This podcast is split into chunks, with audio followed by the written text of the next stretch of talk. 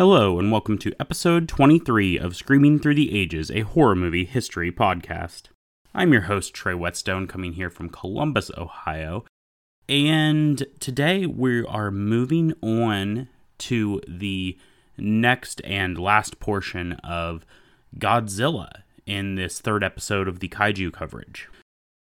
So, today I'm going to be talking about the Godzilla Heisei era and the Godzilla Millennium era, and then further on, pretty much wrapping up everything else with Godzilla after the Showa era. Now, I've got a lot to cover, so we're just going to dive right into this and get started.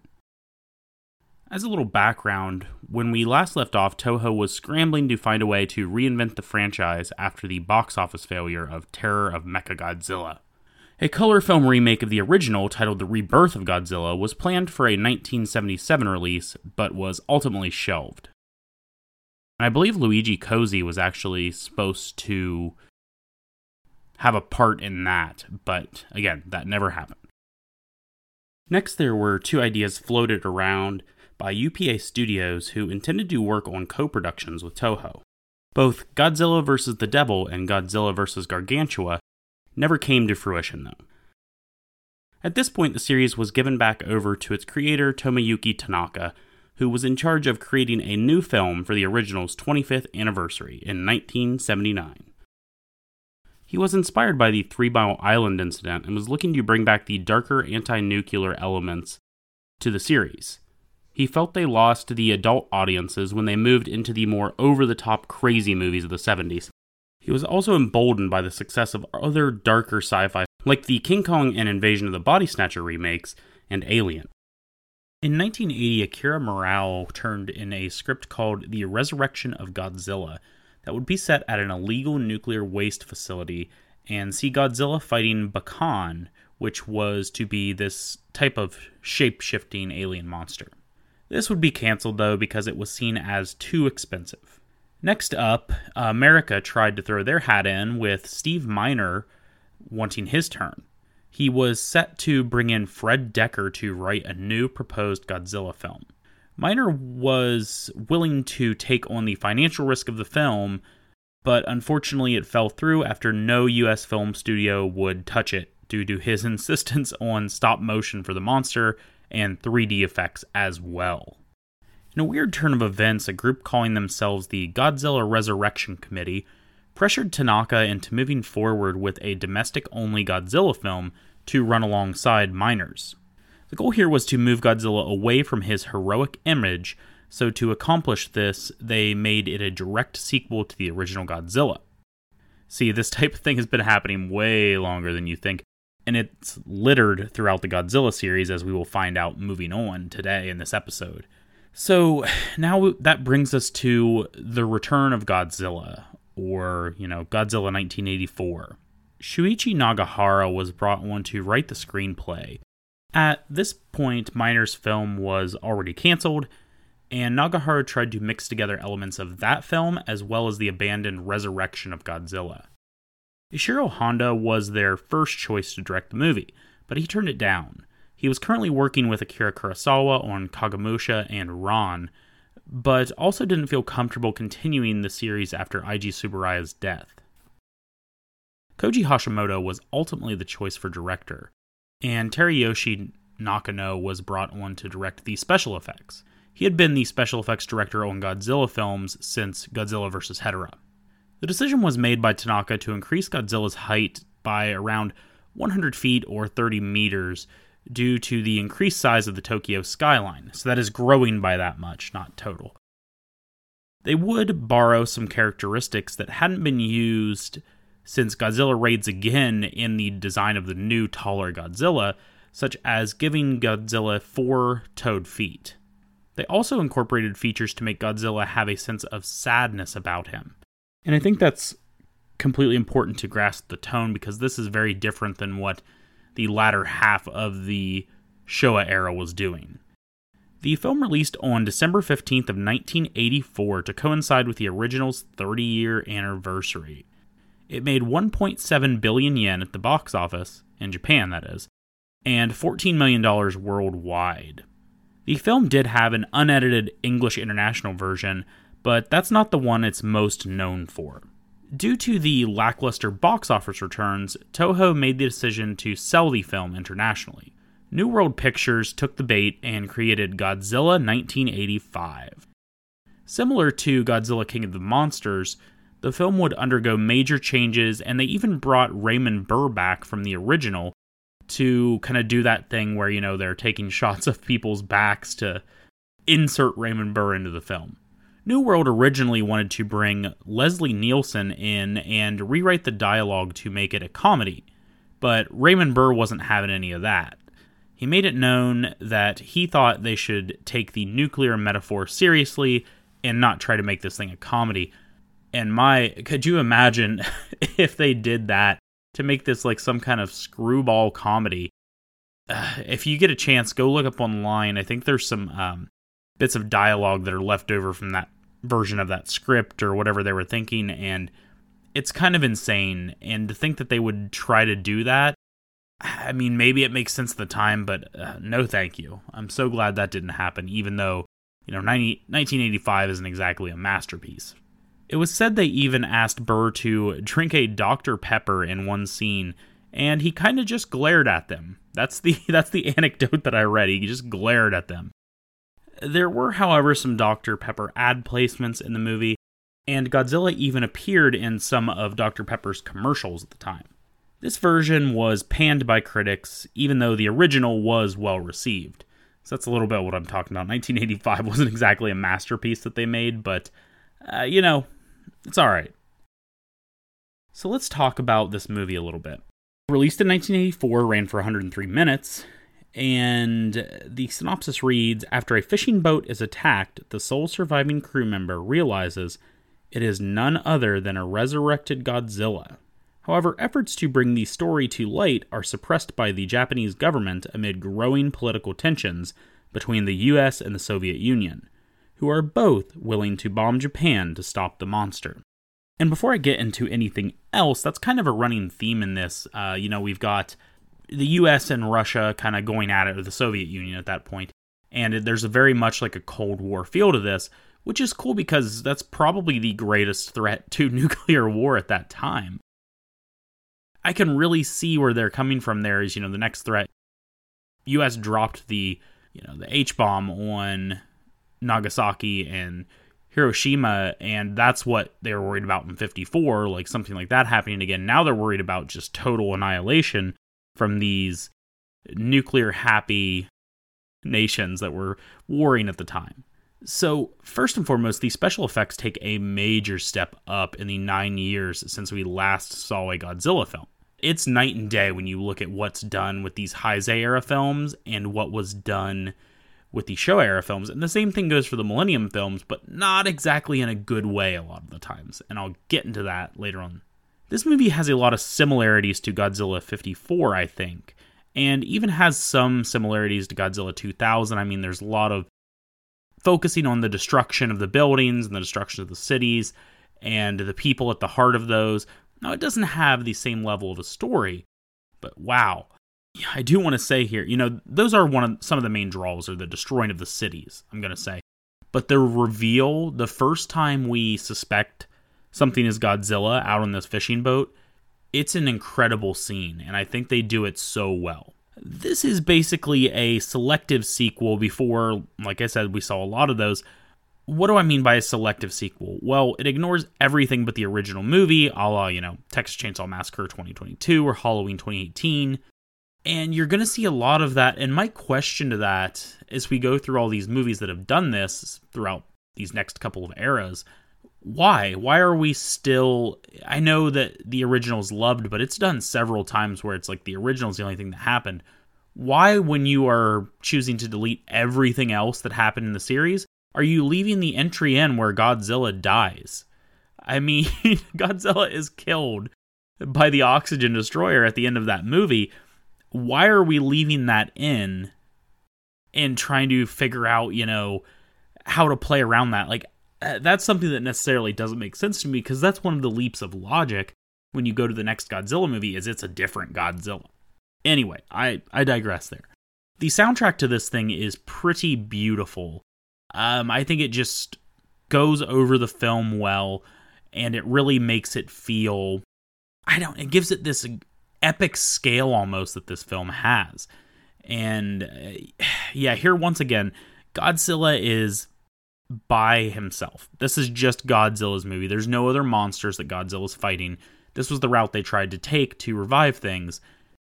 We, you know, the human story I think is good enough to get you by. Like I said, it's nothing that's going to compare to 1954, and it's nothing too crazy, but it does keep its focus mainly on a few characters, and I feel like it's best when these Godzilla films do that and they just focus on certain people. It feels very much like a standalone film and that it's doing its own thing. And I think that's a big, you know, we haven't had one of these since 1975 and we get one in 1984. So there's this big gap that we're talking about. They're trying to revive it in one way or another. But this thing really does feel like it could be its own thing. It doesn't need to have the original Godzilla, it doesn't need to have the films that came after it. The problem is, and I think they set out for that, I don't think they set out to make this into a series. But what we do get is that it kind of unintentionally kicks off a series of interconnected Heisei era films, which is something pretty unprecedented when you look at the rest of the Godzilla series. Like the uh, sad Godzilla design would suggest, this film does have a very somber tone. It's not some feel good Godzilla movie that's going to, you know, make you feel all warm and fuzzy inside and give you excitement and all this other stuff. I mean, you've got all this destruction, you've got these beautiful images, you've got this great soundtrack, and all making for this kind of sad film. And yeah, you definitely get that vibe, and especially going in through the ending, you just get a, a sadder tone.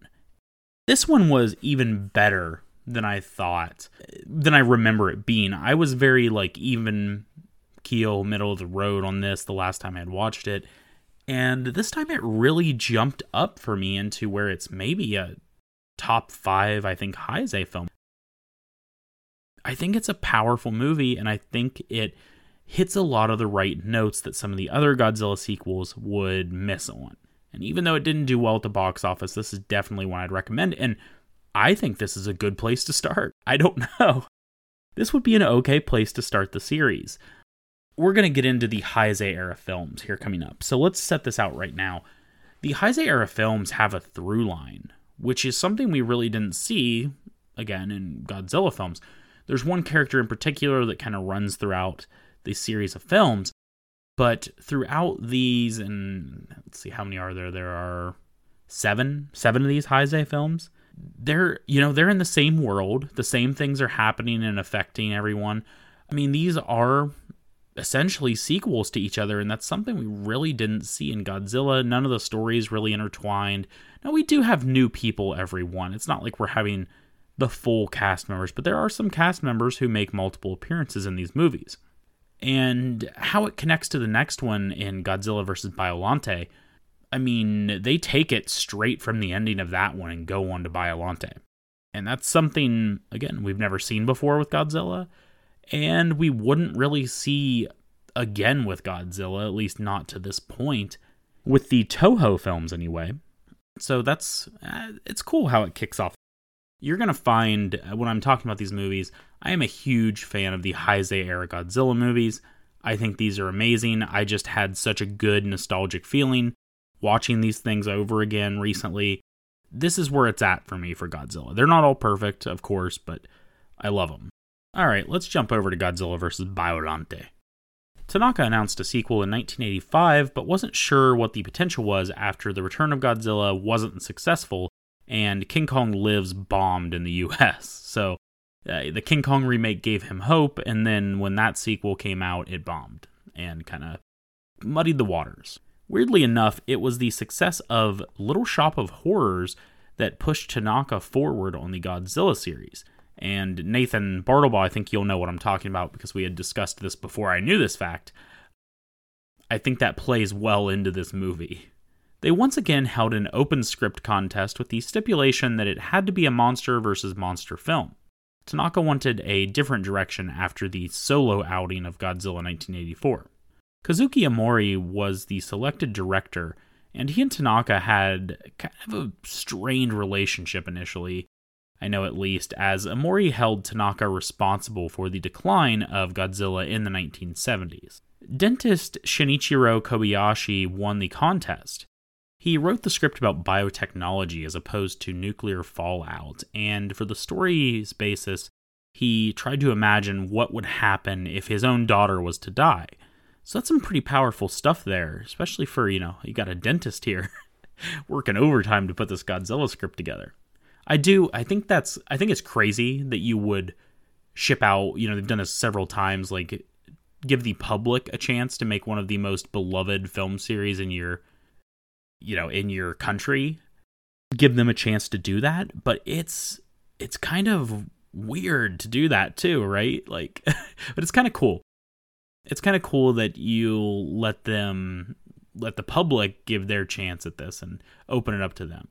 Just uh, hopefully, no one thinks that, oh, they're out of ideas. They're fishing from the public. Some notable things in that first draft were a rat like amphibian who would be a result of an early experiment by the doctor in the film and be killed by Godzilla.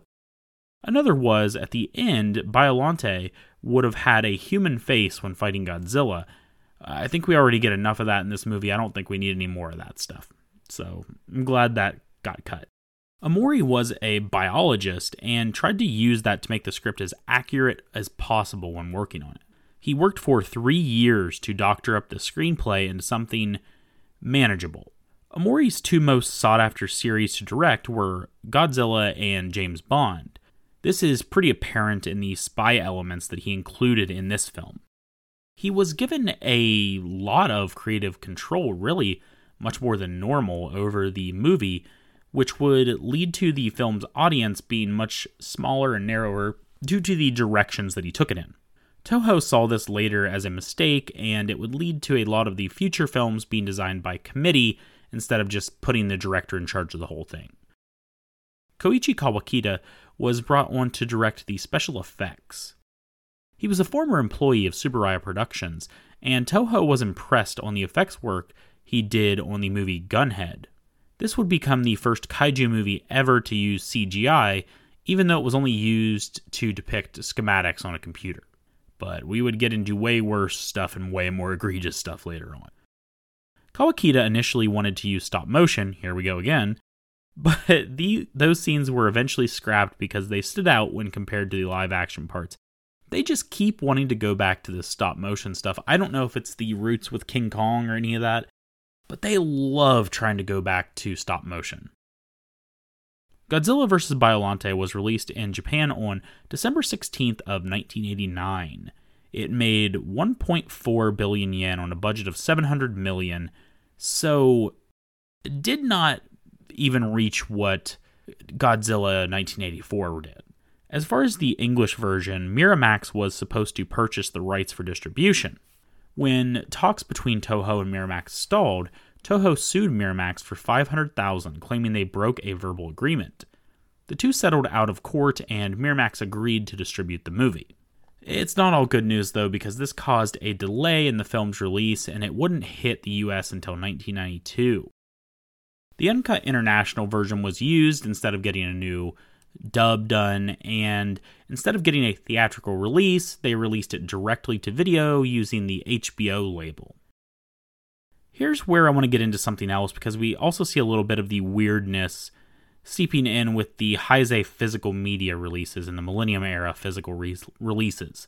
While Universal does own the rights to King Kong vs. Godzilla, we still see all of the Showa era movies released through Criterion, something that I would hope that they do with other Toho films and not just these ones. You know, like I mentioned in the previous Godzilla episode, they have the rights to Rodan, they have the rights to something like War of the Gargantuas. I hope that one day they go through and sweep up all these Toho films and put them out at some point. But with the Heisei era, Return of Godzilla has a very cheap and easy to find Blu ray from Kraken Releasing, so you can get that one no problem. Godzilla vs. Biollante has a DVD from Miramax that you may be able to find. I think I found, or I had pointed someone to it on Walmart.com recently. I think it's still over there for a decent price, but that Blu ray, I think there was a Blu ray and it's been long out of print, and the price is not reasonable. Godzilla vs. Biollante is by far the hardest to find as there's nowhere to really stream it either. And that's the case with a lot of these Toho films. You have to dig into archive.org because there's nowhere else. The rest of the Heisei and Millennium films are owned by Sony and were released in Blu ray double feature packs. They also had, and I have the DVD set too, there was a two pack uh, or two case DVD set that had all of them from Godzilla vs. King Ghidorah to the um, the end with Godzilla Final Wars, and all those were on those, including some of the Rebirth of Mothra stuff. They have Blu-ray releases which are like double features. Like I said, I think Rebirth of Mothra is in one set, and then all the other ones are in you know starting with Godzilla vs. King Ghidorah and Godzilla vs. Mothra. That's two pack and so on and so forth. Well, that first one with Ghidorah and Mothra is out of print, and you know there is no completing your Godzilla Blu ray collection if you don't want to pay hundreds of dollars for that out of print disc. I think all of those are available to rent too. So it's not like there's nothing there. I mean, you can get your hands on those ones if you want to watch them. But I would recommend going over to walmart.com if you can, if you really want the Blu rays of these, if you don't have them, and picking them up immediately because if one's went out of print, there's no telling when the other ones will run out too. All right, let's get back on track and set up Godzilla vs. Biollante. So it ran for 105 minutes, released in 1989, and synopsis reads After the previous Godzilla attack, a miniature arms race ensues to collect his cells. Concerned over Godzilla's possible return, the Japanese government uses these cells to create a new bioweapon, ANEB, or anti nuclear energy bacteria. They seek the aid of geneticist Genshiro Shiragami who experiments result in a new mutation. Yeah, Biollante is a good one, but it's where things get a little bit insane. I mean, you're talking about these Godzilla cells that basically the whole world is trying to get their hands on because it could be this powerful weapon. Then you're talking about this fake Saudi Arabia type country, and you've got all the world powers focused on what's going on in Japan. And that's what's going on in this movie, but you've got psychics, the introduction of Miki, who is a character who would come up throughout the entire Heisei era, pretty much in varying levels of importance and all that. But yeah, you've got a really powerful scene with these psychic kids. There's a psychic institute, and these kids all hold up these pictures at the same time, and it's really cool.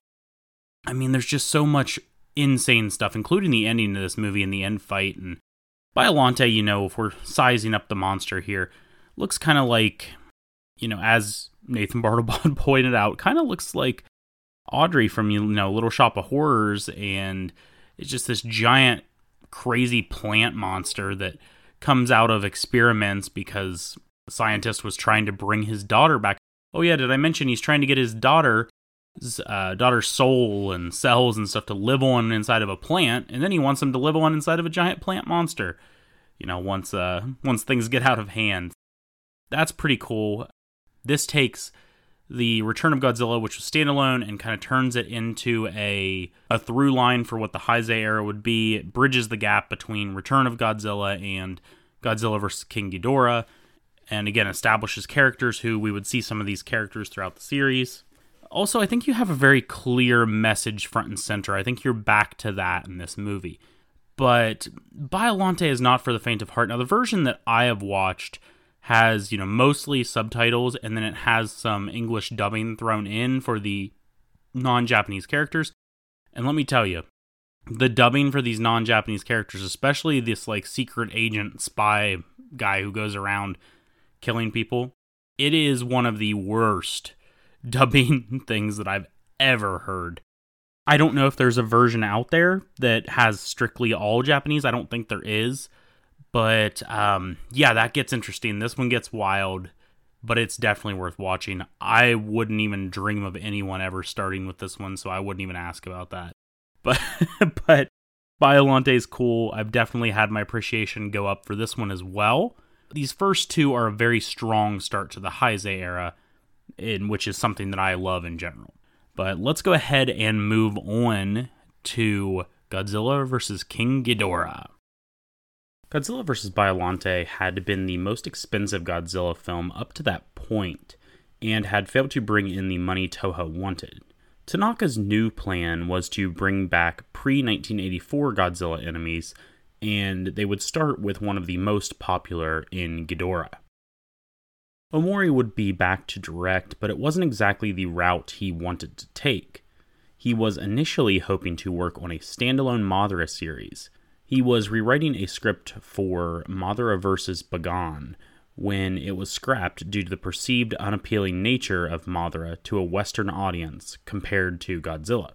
They didn't think it would sell well overseas. Side note on that, that movie sounded pretty cool. Uh, I think we'll get into that a little bit more here coming up, but I wish we would have gotten that standalone Mothra series that wasn't the rebirth of Mothra that happened later. Tanaka's health began deteriorating, and Shogo Tomiyama had to step in to replace him as producer. This caused delays in the film's planning stages. Tomiyama and Omori had differing ideas on why Godzilla vs. Biollante had failed, and I think both are equally ignorant in their approach. Tomiyama believed it failed because it didn't appeal to children and vowed to return the series to its fantasy roots from pre 1984. Omori thought it failed because it went up against Back to the Future 2 and thought that audiences now favored time travel stories. He also set out to put more of an emphasis on the developing of the kaiju backstories as opposed to the human characteristics. Now, I don't know. I mean, for what it's worth, I don't know about either of those things. I don't think they necessarily contributed to why the film was failing. I more so think, you know, Godzilla vs. Biollante is a weird movie, but even so, I mean, we've just seen returns for these movies go down and down the further they got on. When you throw something weird like that into the mix with that narrow scope, like Toho was saying, I think that's really the driving force of why Biollante didn't perform. However, all of these elements would make it into this absolute beautiful mess of a film. In an interesting crossover, the Godzillasaurus in the film actually used recycled Gamera cries during the scene in which it's attacked. So there's your little Daiei Toho crossover there. Uh, the one we've all been waiting for is the Gamera sound in the Godzillasaurus body. What a win. The movie released in Japan on December 14th of 1991 and would go on to make 1.45 billion yen. It wouldn't see a US release until Columbia TriStar released it on VHS in 1998 and this is going to be a trend. These are not going to get theatrical releases for the most part moving forward. Okay, let's set this one up and then we can start talking about it because like I said, this thing is a mess. It's a beautiful mess, but it's a mess. All right, so this was again directed by Omori and came out in 1991, was 103 minutes long. The Futurians, time traveling from the 23rd century, arrive in Japan to warn them of the nation's destruction under Godzilla. They offer to help erase Godzilla from history by preventing his creation. With Godzilla seemingly gone, a new monster emerges as the Futurians' true intentions are revealed. All right, if you're planning on watching this movie, buckle in, leave your brain at the door, and just be prepared for the most insane action you're going to get in a Godzilla movie. It's on par with the more insane titles in the series. We've got, and I don't want to get into full spoilers here, but I mean, it said it right there. We've got the time travel element thrown in. These people coming back from a different era with maybe not so great intentions. You've got these weird little alien creatures as well, which I won't get into a whole lot. You've got a Godzillasaurus. So basically, when they're going back in time, there there's this group of people in present day who were in World War II, and they remember seeing a dinosaur on an island when they were battling, you know, the Americans, and this dinosaur saved them. Well, that's gets into this whole theory of like that's how Godzilla was created. You know, later on there was a test on that island, there was radioactive fallout, and Godzilla was born from that dinosaur, and that was the Godzillasaurus. Are you following?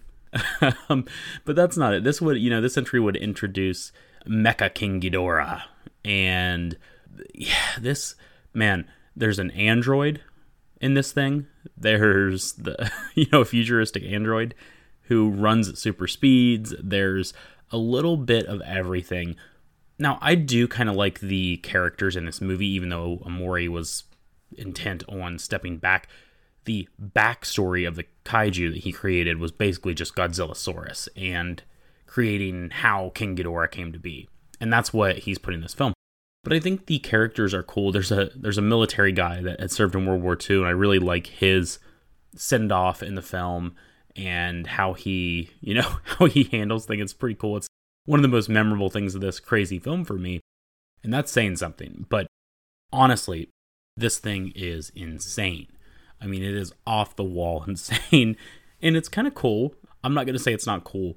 And the poster is one of my favorites ever.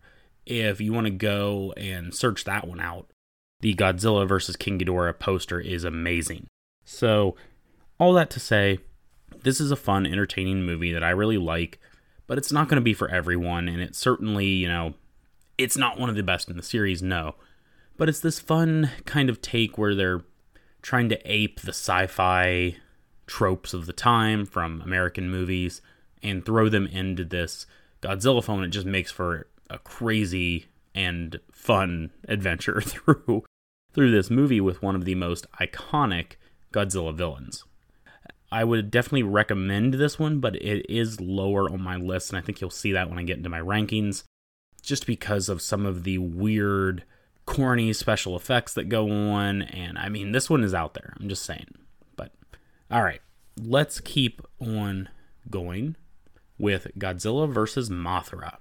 Now, I mentioned Mothra versus Bagan earlier, so let's dig into that.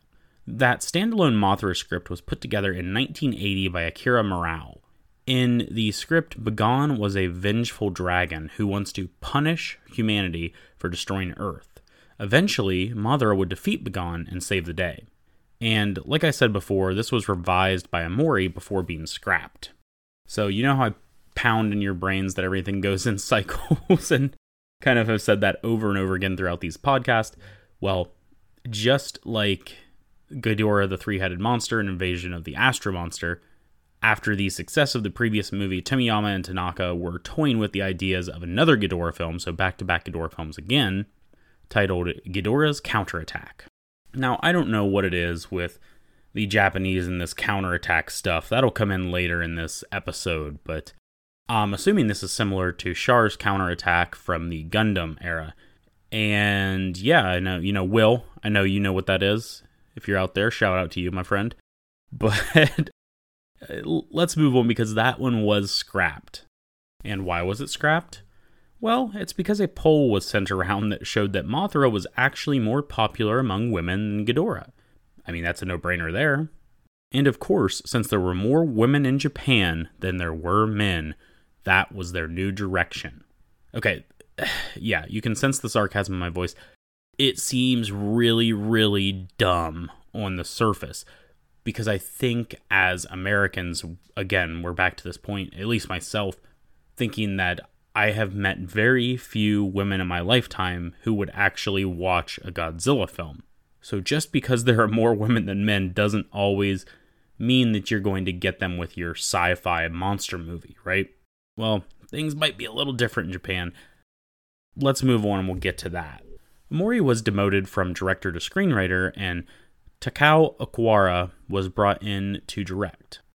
Mori was mainly kept on so they could keep the film close to what Mothra vs. Bagan was supposed to be. Bagan was reconceived as Badora and was now an evil twin of Mothra. Later, they would rename the beast Batra by combining, wait for it, Battle and Mothra. Wonderful, wonderful poetry there. Frankie Sakai was supposed to return in this film from the original Mothra, but couldn't do so due to scheduling conflicts.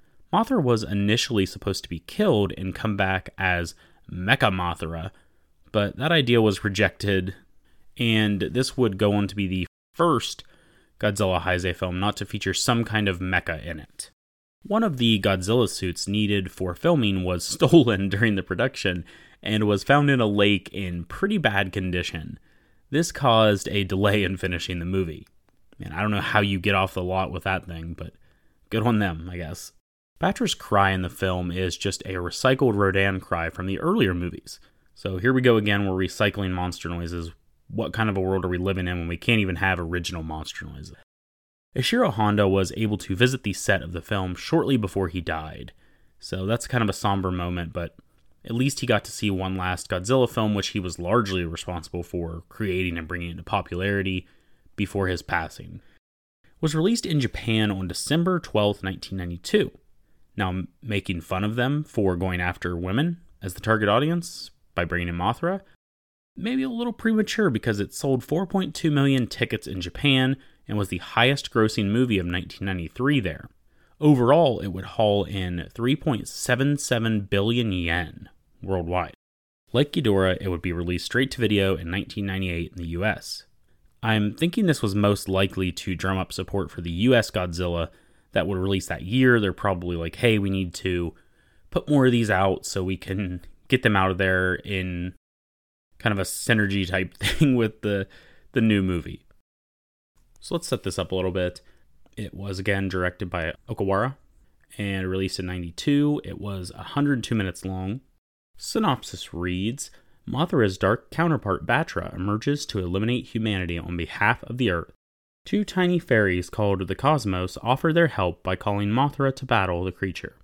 Unfortunately, a meteorite has awoken a hibernating Godzilla as a three way battle for Earth begins. Now, this was subtitled in the US as Godzilla vs. Mothra Battle for Earth. And you can see that uh, the whole title comes from this concept of, you know, there's a yin and a yang, there is Mothra, there is Batra. One is dark, one is light. They're both trying to save their world in their own way. Now, Nathan Bartlebaugh and I talked a little bit about this movie on our 1992 horror movie episode, which you can check out if you haven't already. It's a pretty cool top 10 episode. But basically that's what we have here. We have three monsters in this one. I was going to say in um, King Ghidorah, you know, again, there's no, not really any recycling of monsters in these movies like we saw in the earlier days. It's Godzilla, it's King Ghidorah. In this one, it's Godzilla, it's Batra, it's Mothra, and that's it. I will start out by saying that I am a big Batra fan. I think Batra is really cool, and the battle between you know Godzilla and Mothra and Batra is really great. I think this movie now this isn't going to climb as high on my list of these Heisei era films as some of the other ones, but I will say this about it is this is a beautiful film. There are so many cool shots. There's a shot where Mothra is turning from a larva into building a cocoon and all that, and that is a beautiful gorgeous shot, one of the best in the whole series. And it it looks all the better with the upped production values of these, you know, later Godzilla films it's also cool how you have the Mothra theme, which is a great remix of that theme, and you had heard at the top of this show, and that just slowly builds throughout the whole movie. You don't really hear full thing, it just kind of slowly builds. You hear snippets here and there. As far as the Shobijin, they are replaced by the Cosmos, which is essentially the same thing, just calling them something different. I don't know which one I like better. I don't really care for either. Shobijin sounds more natural, but whatever. But they're the ones who set up the exposition and warn, you know, Batra's going to reawaken, and then we've got Godzilla reawakening, and some bad stuff's going to descend on the Earth because you know, Batra and Mothra had come by once before and had to deal with the Earth and the dying Earth and how to save it. That's really about all the further I want to get in on this one. It's definitely a must see in this era of films, for sure.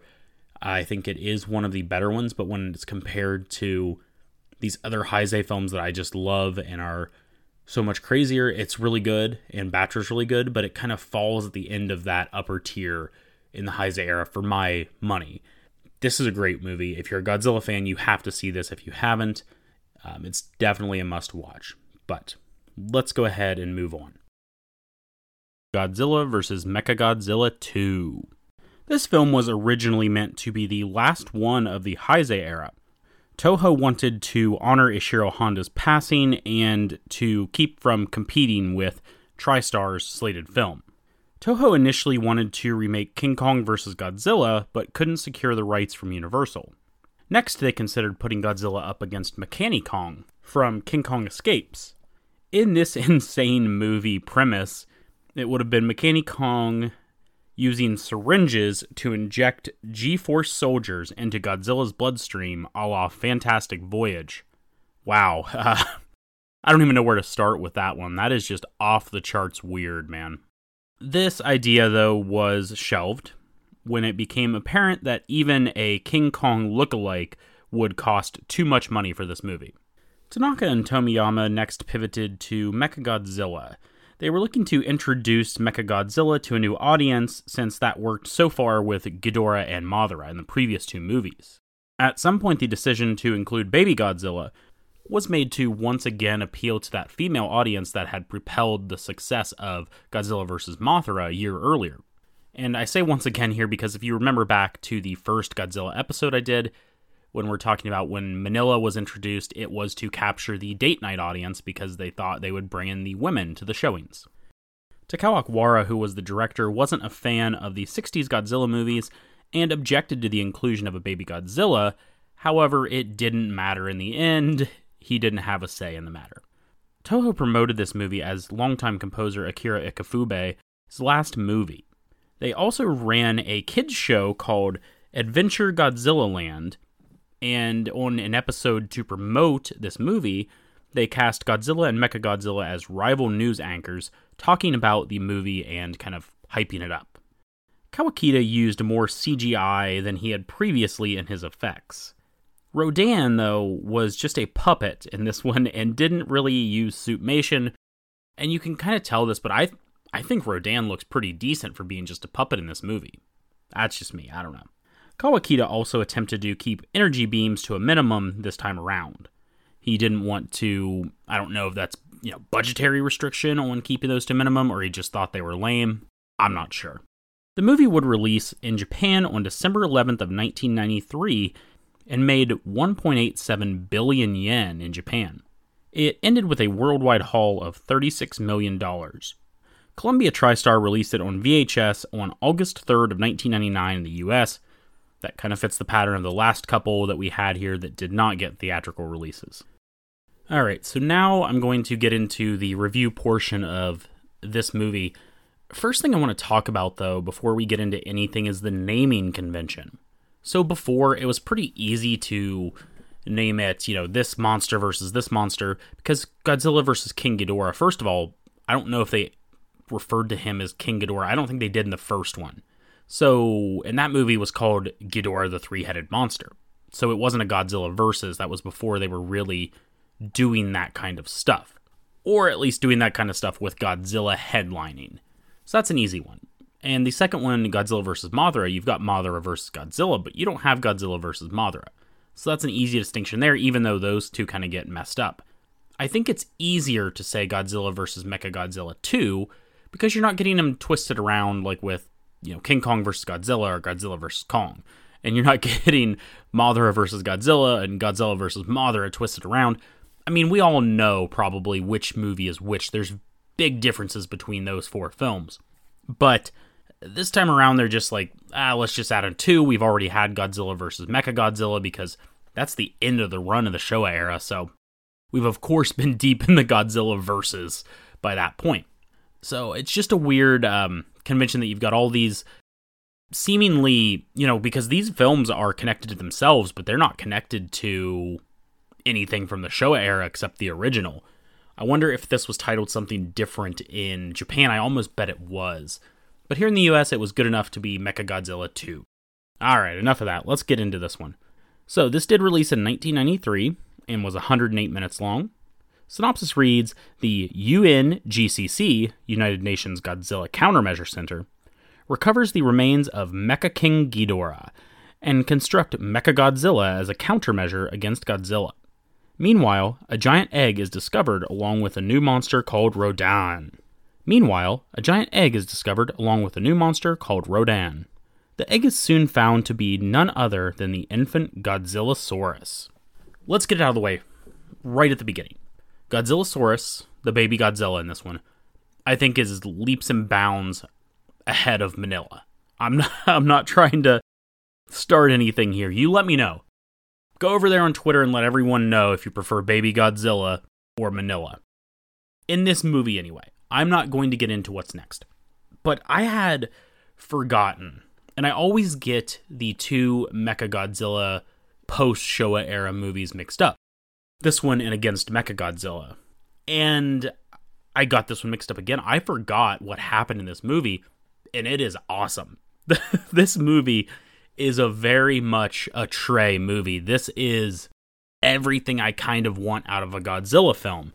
You've got a you know a decent enough story that gets really weird, and you've got Godzilla, you've got this baby Godzilla Godzillasaurus, you've got Rodan, you've got Mecha Godzilla. You've kind of got all these components. And the Mecha Godzilla, that was brought in, you know, they talked about Mechani Kong earlier. They thought, you know, they were very successful with using these mecha type things in the last couple movies. Mecha King Ghidorah is obviously iconic, and I had that Mecha Ghidorah toy, and it was amazing as a kid. But I also had a Mecha Godzilla, and I had a Mothra, and all that stuff. To digress there, bringing it back, they thought that was going to make it better. This is just a pretty crazy movie. Now we get into these you know the government trying to and we get that a little bit in King Ghidorah, you know, you do get the you do get the controlling of Mecha King Ghidorah and it's kind of piloted, but from here on out you kind of get into these government programs and you'll get them throughout these Godzilla movies where they have countermeasures to go against Godzilla and try to stop Godzilla themselves without relying on the monsters like they did back in the Showa era. And make no mistake, again, Godzilla is not a hero in any of these movies. But I have a couple questions, and I think these were alleviated when I read something online about them. But my first question was I'm watching this again is, you know, Rodan's protecting this egg and protecting this baby Godzilla but it's a Godzilla. You know, did Rodan and um, Godzilla kind of get together? is this God? Is this Rodan's child? It's not. I think the the solution that I was given was Rodan had that egg in its nest. That's how this thing starts. We've got the egg and it's in Rodan's nest, and that kind of harkens back to when we saw Rodan initially in the self-titled Rodan movie. There's where there's eggs and we get that kind of stuff. But I think it's just that Rodan kind of imprinted on this egg because it thought it was a baby and it was in its nest and all that stuff. So put that aside for a minute. We don't have any more confusing questions that we're going to go down on that.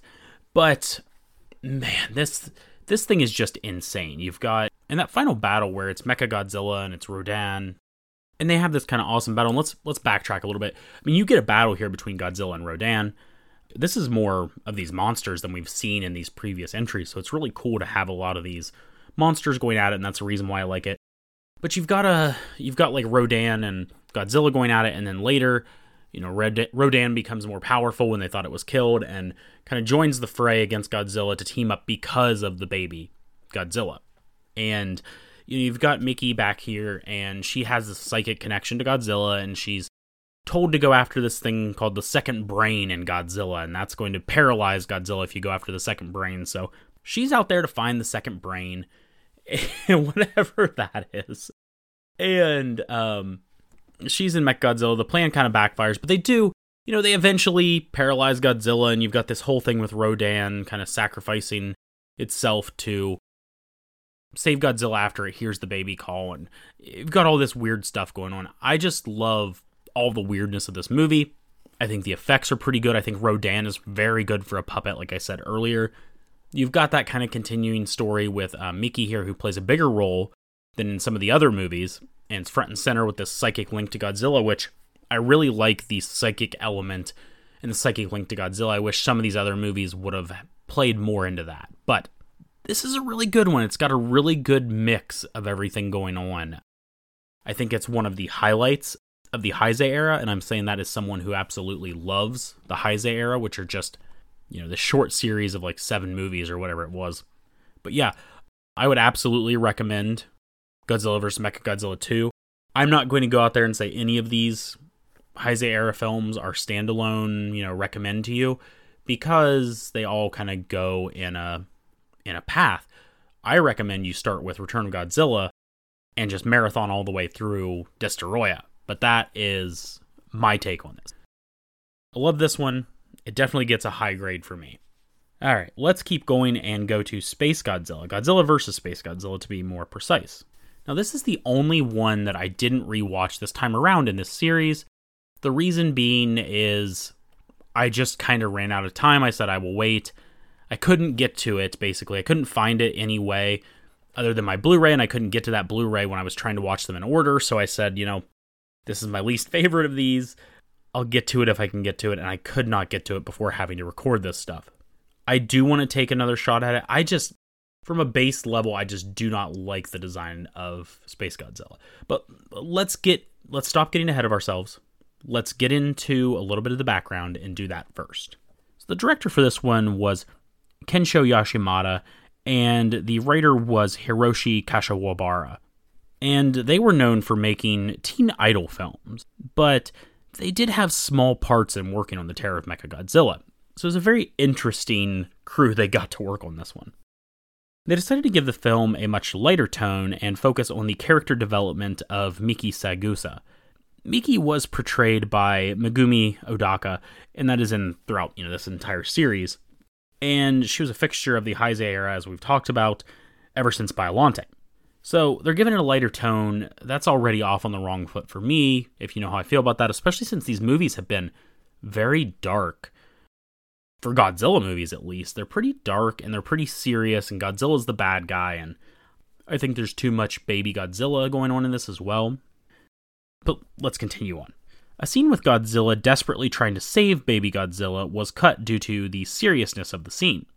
That's how committed they were to this lighter feel of the film, and that's what I'm talking about is even something like that was considered too dark for this.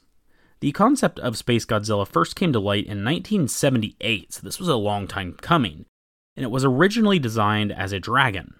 Kawakita wasn't a fan of the way Baby Godzilla looked in the last movie, and made the character more like a cartoon.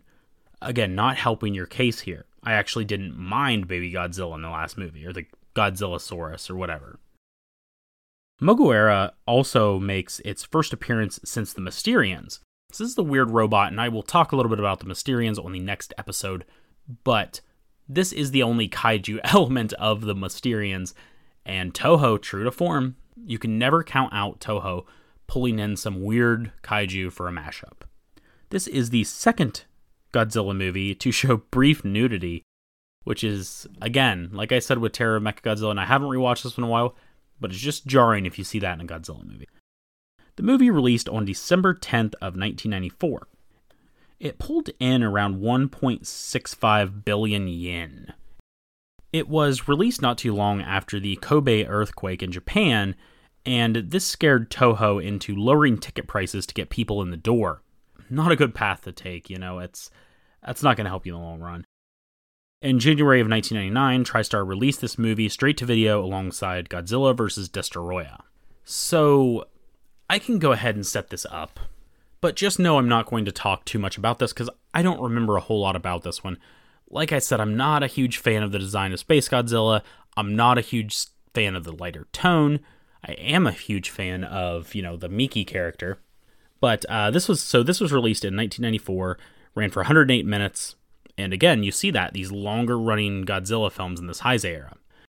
Synopsis reads: A mysterious extraterrestrial being resembling Godzilla rapidly approaches Earth. The monster, dubbed Space Godzilla, lands to challenge the King of the Monsters. So this is just not my bag. If you are I know there's someone out there. I know Nathan Bartlebaugh doesn't mind this movie. I just think it's everything together that makes this kind of a miss for me. I just watched this a couple years ago. I'll probably rewatch it one more time in the future to give it another chance, but I don't have a whole lot to say on Space Godzilla as I haven't watched it recently. You could make your own decision. I don't think it's a terrible movie from what I remember. It's just not the kind of thing I want out of a Godzilla movie, especially when you're watching all these Heisei era ones back to back to back. All right, here we go. Let's get let's get to this one. Godzilla vs. Destoroyah. This one goes out to you, Jackson Rawlings, the number one Destoroyah fan. I don't know if that's true, but Jackson does love him some Destoroyah. Mechagodzilla 2 and Space Godzilla failed to reach the heights of Godzilla vs. Mothra and if you remember just from a little bit ago, Godzilla vs. Mothra did some good business. As such, Tomiyama announced the next Godzilla movie would be the last in the series. Kazuki Omori was back as the writer and initially created the idea of Godzilla vs. Ghost Godzilla. In this proposed movie, it would feature Godzilla, as we know him currently, battling the ghost of the 1954 Godzilla. Yes, that is a real thing never be surprised when you hear the initial pitch of a Godzilla movie. Trust me. I think we've learned enough from all of these movies that I've covered. These kaiju movies are insane and there are no limits. You want a kaiju versus Frankenstein? You want a kaiju versus Dracula? You want a kaiju versus a ghost Godzilla? We got that, you know? Anyway, the film garnered a lot of attention after it was announced that Godzilla was set to die in this one. So they've said it's the last in the series. Godzilla's set to die. We're getting ready to get that American release. Dire times for our big green friend. A giant bronze statue of Godzilla was even created to sit in the Hibiya Cinema District. And after release, fans would actually come to this statue and leave offerings of coins and tobacco at the statue to honor Godzilla. But also after release, fans sent a ton of letters to Toho demanding that Godzilla be brought back to life. They were not happy, and it kind of forced the studio's hand, really. Toho assured people that Godzilla wasn't permanently dead, and they promised to bring him back in the 21st century. That is a promise they would make good on. So good for them. Kenpachiro Satsuma played Godzilla in this movie and was almost suffocated six different times due to the combination of the suit's weight and the gas fumes that came off of the suit. Again, if you were playing a kaiju in one of these suits, you had to be insane or have a death wish because these people did not fare very well. I have the utmost respect for anyone who was in one of these suits doing their business in one of these movies, you know. Congratulations to you. You are insane, but I respect you. Godzilla vs. Destoroyah would release in Japan on December 9th of 1995. It made 3.5 billion yen, which is right up there with what Mothra made, and was the number one domestic release for 1996. Unfortunately, that's about all I have as far as background notes on Destoroyah. Let's get in and talk about this movie, which is a very sad swan song. Released in 1995, it ran for 103 minutes, and the synopsis reads A burning Godzilla on the verge of meltdown emerges to lay siege to Hong Kong. At the same time, horrifying new organisms are discovered in Japan. These crustacean like beings are seemingly born of the oxygen destroyer, the weapon that killed the original Godzilla. So there's some cool stuff. Let's get into that right off the bat with the oxygen destroyer is there are some flashbacks to the earlier movie, to the 1954 Godzilla, which is pretty cool. It's cool to incorporate everything into this. The soundtrack to this one is really good and somber. Let's talk about Destoroyah for a little bit. There's a reason Destoroyah is a fan favorite, and that is because Destoroyah goes through these cool transformations until it gets to its final form. But Destoroyah is not the biggest threat in this movie. It's Godzilla himself. Godzilla is the biggest threat to mankind in this movie. Because Godzilla is about to go nuclear.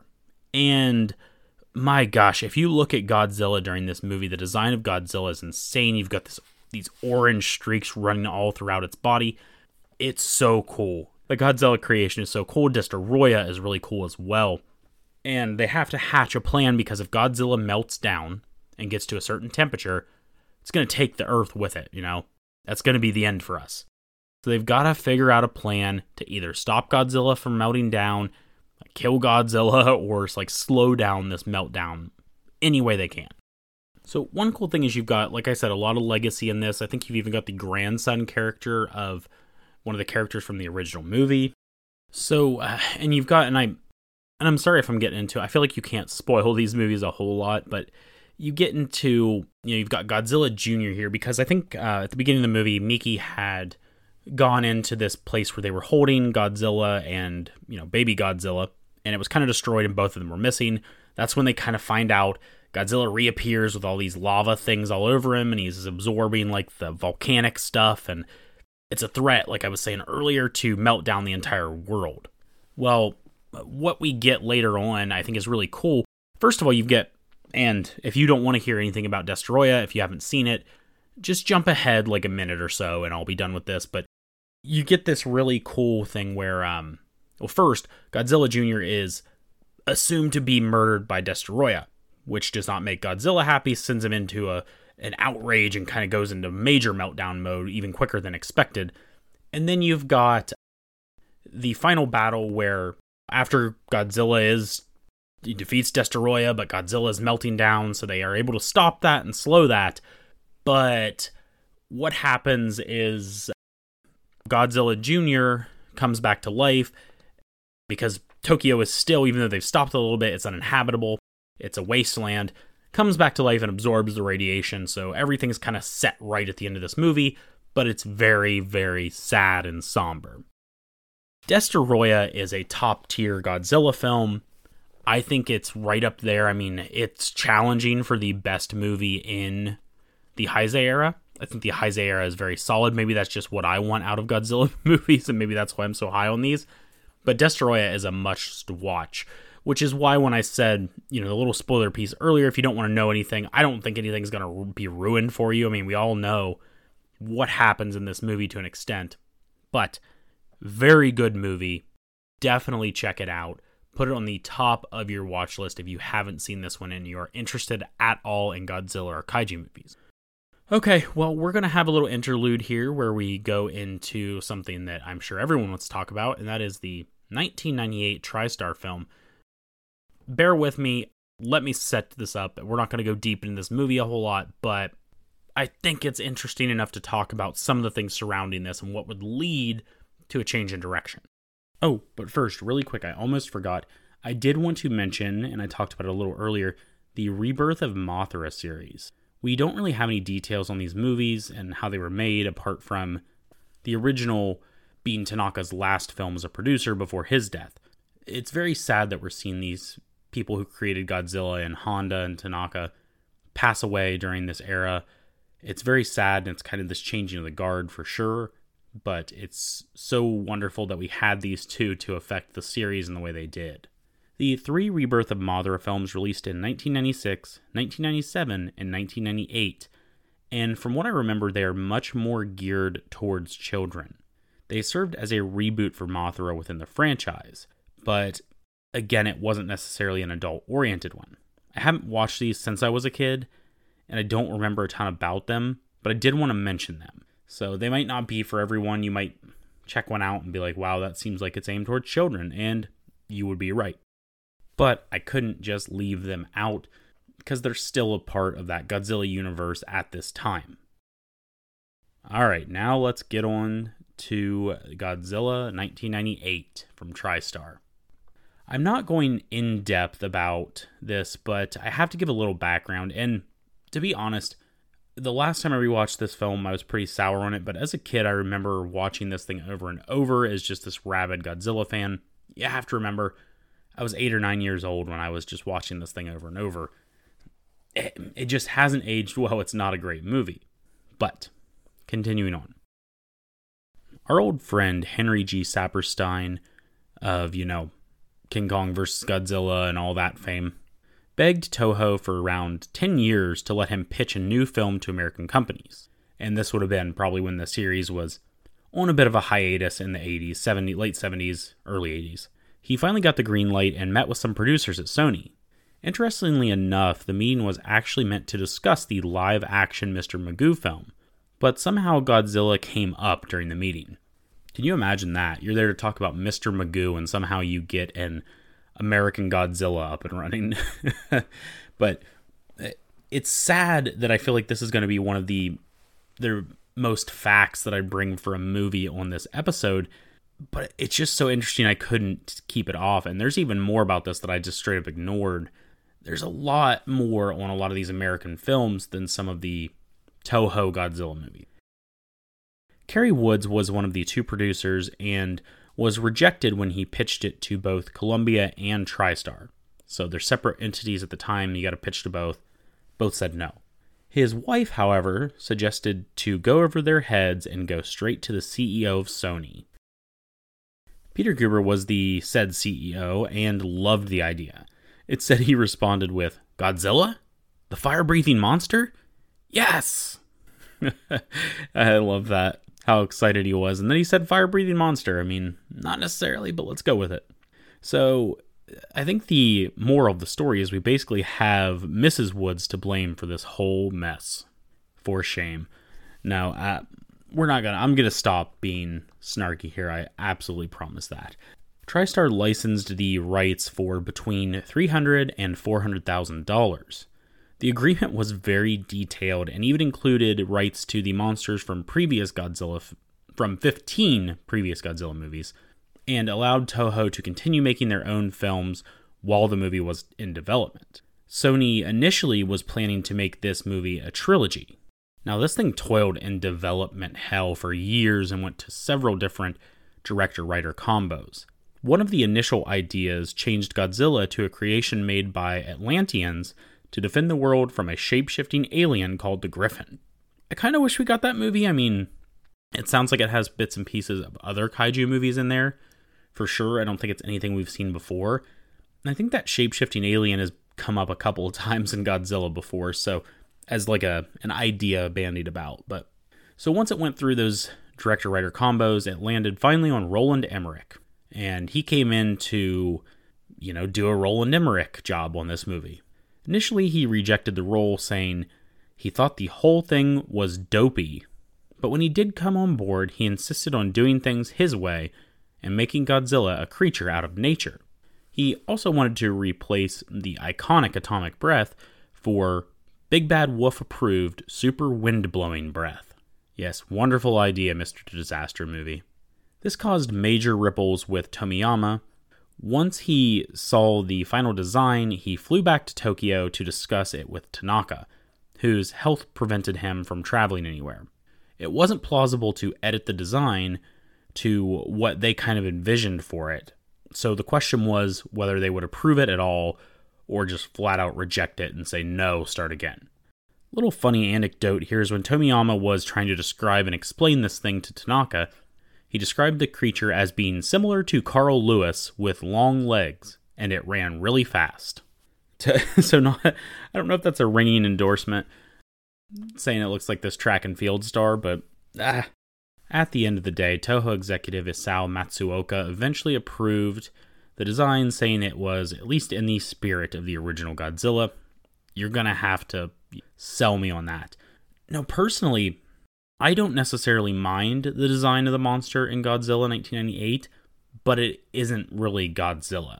It's a different, separate thing, and I think that's why Toho was quick to jump on calling it, you know, Zilla when they got the rights back. But yeah, I, I don't know. I don't think it's a bad design. I like the design. I don't. I think it would, you know, do well as its own standalone kaiju movie. Is that what Emmerich wanted? I don't know, but he clearly had no reverence for Godzilla. Okay, enough about that. Let's get to the post release. Sony was so confident in the entry that they paid Toho $5 million prior to release to secure the sequel rights. It said they needed to make $240 million domestically for the movie to be a success. It ended up only making 137 million domestically and another 242 internationally. Due to low box office numbers and lack of enthusiasm from fans and Hollywood alike, the trilogy was canceled. Mercifully. Okay, let's get out of Godzilla 98 and get back into the Toho films.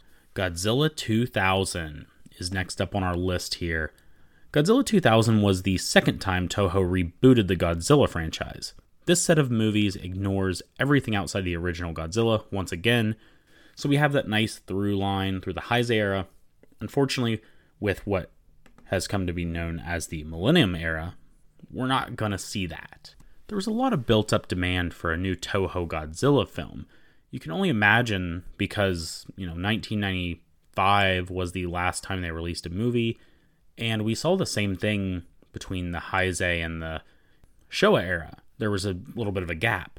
There was so much demand that two months after the release of TriStar's disaster of a movie, they began to work on a new installment.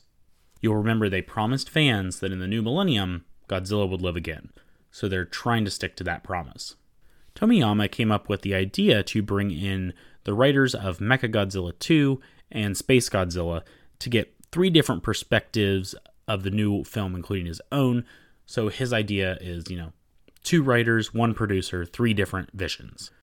Director Takao Okawara was back for this one and wanted to change up Godzilla's look. Okawara felt that Godzilla was too tall now. Remember, he was changed to meet the skyline level of the growing Japanese cities, you know, of Tokyo and stuff. But Okawara was like, no, it's time to reduce the size of this guy and bring it back to the height of the original Godzilla.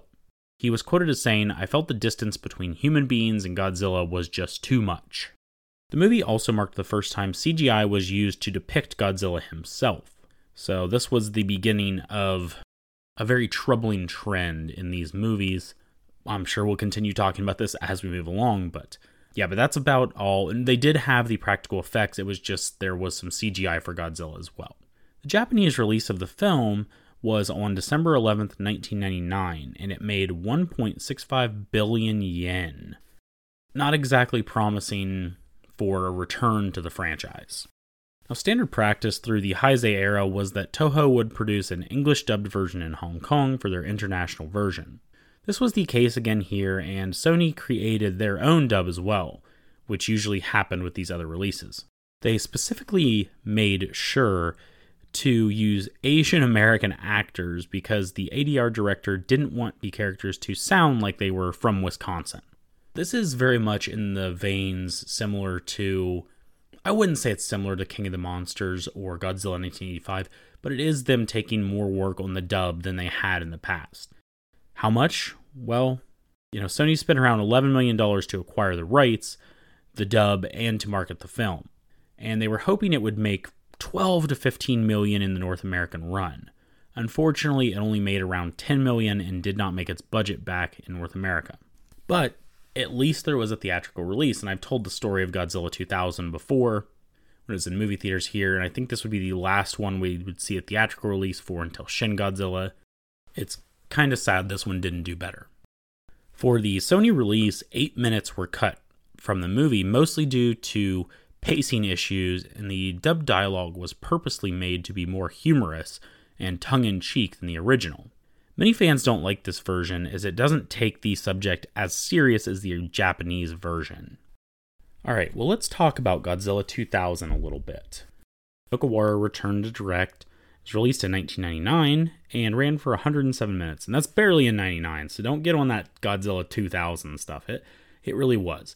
I think in the US it was subtitled Millennium, Godzilla 2000 Millennium. I can't remember, but anyway. The synopsis reads An independent group of researchers called the Godzilla Prediction Network actively track Godzilla as he makes landfall in Nemuro. Matters are further complicated when a giant meteor is discovered in the Ibaragi Prefecture. The mysterious rock begins to levitate as its true intentions for the world and Godzilla are revealed. I will say very similarly to Godzilla vs. King Ghidorah that the poster for this is awesome. Those are probably my two favorite Godzilla posters of all time, even though both of the movies are a little underwhelming for me. What do we get with Godzilla 2000? Well, it's much more of that Godzilla 1984, Godzilla 1954 focus on some characters, and we've got new characters here, of course. But we also get this new and gnarly looking Godzilla design very different. I don't know. I'm kind of mixed on it. I like it and I don't like it to an extent. So I was really in for the Heisei era Godzilla. But whatever, I am a Heisei era Godzilla fanboy. So let's just move on from that. There are some really cool scenes involving Godzilla, especially one in a tunnel, and it kind of plays off like an almost Jurassic Park type scene. And I I love that. It really kind of strikes fear into these characters as they see Godzilla in this way. And then there's another one with a building near the end that's very memorable. And I think those scenes, I think the visuals and some of the scenes in this are great. And I think that gives it that lasting impact. But other than that, I mean, it's pretty forgettable overall. The CGI is terrible when they use it, and the monster fighting is really at a minimum. We do have another monster, doesn't show up until later. Ton of CGI used in this movie, and it's awful. With this one, we have Godzilla versus Orga, and Orga is cool when he's not CGI, but other than that, like I said, there's just not a whole lot of action. I like the main scientist, his daughter, and the reporter, and how they interact, and I think those character stories are what that and some of the visuals really salvage this movie. But I don't know, it's just not enough to push this one into the upper tier of Godzilla films. It's absolutely still worth a watch, especially if you're a Godzilla completist, if you haven't seen it yet. And it does mark a completely different take on the series and how it would go moving forward with these unrelated scattershot Millennium era movies.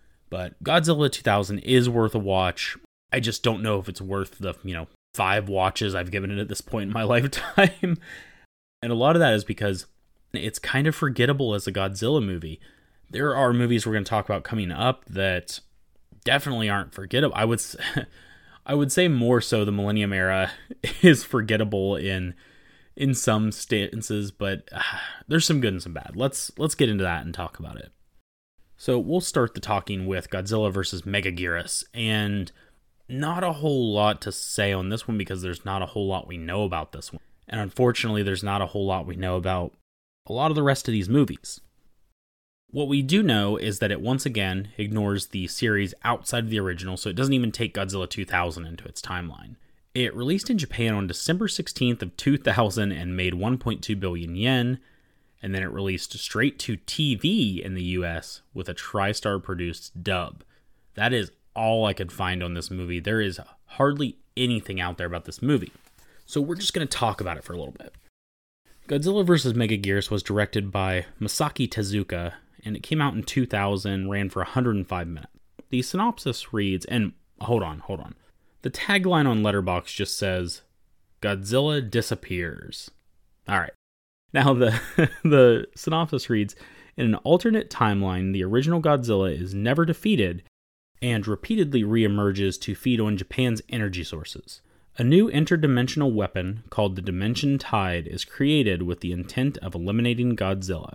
However, the new weapon might also serve as a gateway to something far more sinister. Alright, so I remember really liking this one the first time I had watched it back not too long ago because, you know, a lot of these Millennium era films, I wasn't really watching Godzilla when they were coming out for the most part. But I kind of came down on it a little bit this time around. This movie is, and let me give you the basic setup of this. Godzilla from the original is still there. The original Godzilla Oxygen Destroyer was not used on him. They just moved their capital from Tokyo to Osaka. And this is the original Godzilla still rampaging around all these years later. So they come up with this weapon that creates wormholes. Really, they bring back this prehistoric dragonfly creature, and that creature lays eggs, and things get bad from there. But you want to talk about bad and that is the CGI that plagues this movie. I think the CGI is awful. Also, there's an awful looking Godzilla suit, and the close ups are not kind to that one. I just do not like this version of Godzilla. The idea of Mega Megaguirus is really cool, though, and I do like the way Mega Megaguirus looks once it finally makes its appearance in the movie, because it's not just these little baby dragonflies that are fighting the whole time, which use, you know, terrible CGI. But we do have to talk about something. The military organization that is in this movie is called the G Graspers. Yes, the G Graspers. Terrible name. It's just another one of these. We would see it throughout these Millennium era films, at least, where we've got military type organizations, futuristic military type organizations that are going after different avenues or technology to take down Godzilla. I do, however, like the backstory flashback scene we see in the beginning of this film. It's these military personnel who are trying to take down Godzilla, and some bad stuff happens, and it really sets up why our main character is driving forward, but everything else about that organization is pretty lame. There's also a very laughable fight between Megaguirus and Godzilla. I don't think it's going to go down in the record books. I just don't think it is. And these are the only two kaiju in this film as well. But, I mean, I don't think we would really see. I'm trying to think, but we don't get any new kaiju in the rest of this series. We really don't.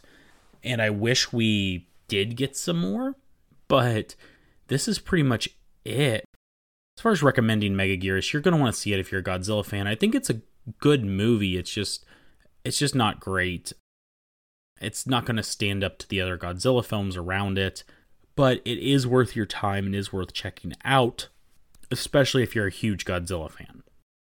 Let's move on to what is probably the my favorite film in the Godzilla franchise. Okay, next up is, like I said, the all time classic Godzilla, Mothra, and King Ghidorah Giant Monsters All Out Attack. What a title. So let's let's get in and set this one up. Shusuke Kaneko was brought in to direct fresh off the resounding success that was the Gamera Heisei trilogy. He went through many script revisions, including one that would have Godzilla fighting a redesigned Kamacuras. This idea was thrown out since he just fought an insect in the last movie, and you know we can't have two insects in a row. Another script that had Godzilla facing a new monster from space was rejected because of how dark it was. That's really easy to see with Kaneko from the Gamera movies and from this one too. I would have liked to see him. I don't know why he didn't go on to direct more. I know he directed some horror movies too that I will be checking out at some point, but he definitely has that dark tone and serious vibe down. I really wish he would have directed more kaiju movies, even if they were just one offs or new ideas. Next up was the Guardian monster concept, which made it into the final film, if only slightly different. Kaneko wanted the Guardians to be Anguirus, Varan, and Baragon. Toho forced him to substitute in Mothra and Ghidorah and ditch Anguirus and Varan. I wish they would have let this guy do his own Godzilla trilogy and bring in some of these older monsters and give them the same treatment that Baragon got because these are definitely lesser known monsters. Or maybe not with Anguirus, but they're good monsters nonetheless. It just seemed like he had so many ideas going around. I just wish he would have been able to do some more. Many changes were made to the monsters from past incarnations, mainly with Mothra and Ghidorah. Kaneko wanted Godzilla to be the biggest threat in the movie, which is why he initially wanted lesser monsters in this movie.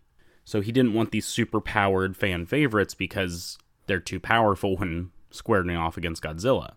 To compensate, he made Mothra and Ghidorah smaller and less powerful than they were in the past. He also cut out the Shobijin but did put in an ode to them when we see some twins during a sequence in the film. Fuyuki Shinada was the suit designer and was upset when his favorite monster Varan was replaced. Man, I feel for the guy because Varan is an underused character for sure. I think he's cool, especially in his own movie, even if the movie's not that great. But Varan is a really cool character. And I think there's some cool elements in that movie if you go back and watch it and Varan had a smaller role in Destroy All Monsters and then got cut from this one, so that's a very sad existence for the poor guy. His favorite monster was finally getting time to shine and was thrown out. To make up for it, he included Varan's facial features in King Ghidorah's design, though. Take that. The movie released on December 15th of 2001 and made 2.7 billion yen, so we're going in the right direction here. It played on a double bill with, interesting enough, a Hamtaro movie, which if you're not familiar, Hamtaro is an anime aimed at children more, but they're they're hamsters. They're animated hamsters. So very interesting double bill. Sony planned on releasing this and Megaguirus in theaters, but after the disappointment of Godzilla 2000, they canceled the wide releases and instead made edited TV versions. Not exactly. I mean, let's be honest, this is the reason why I didn't see a lot of these until later because they were just pushed out on TV at a time when I wasn't watching this stuff. Speaking of, they both premiered during a Sci Fi Channel Labor Day marathon in 2003. For GMK here, uh, let's set this up a little bit and get into talking about it. Was directed by Kaneko, released in 2001, 105 minutes long. Listen to this tagline The God of Destruction Godzilla lands in Japan. I love that line. That's pretty good.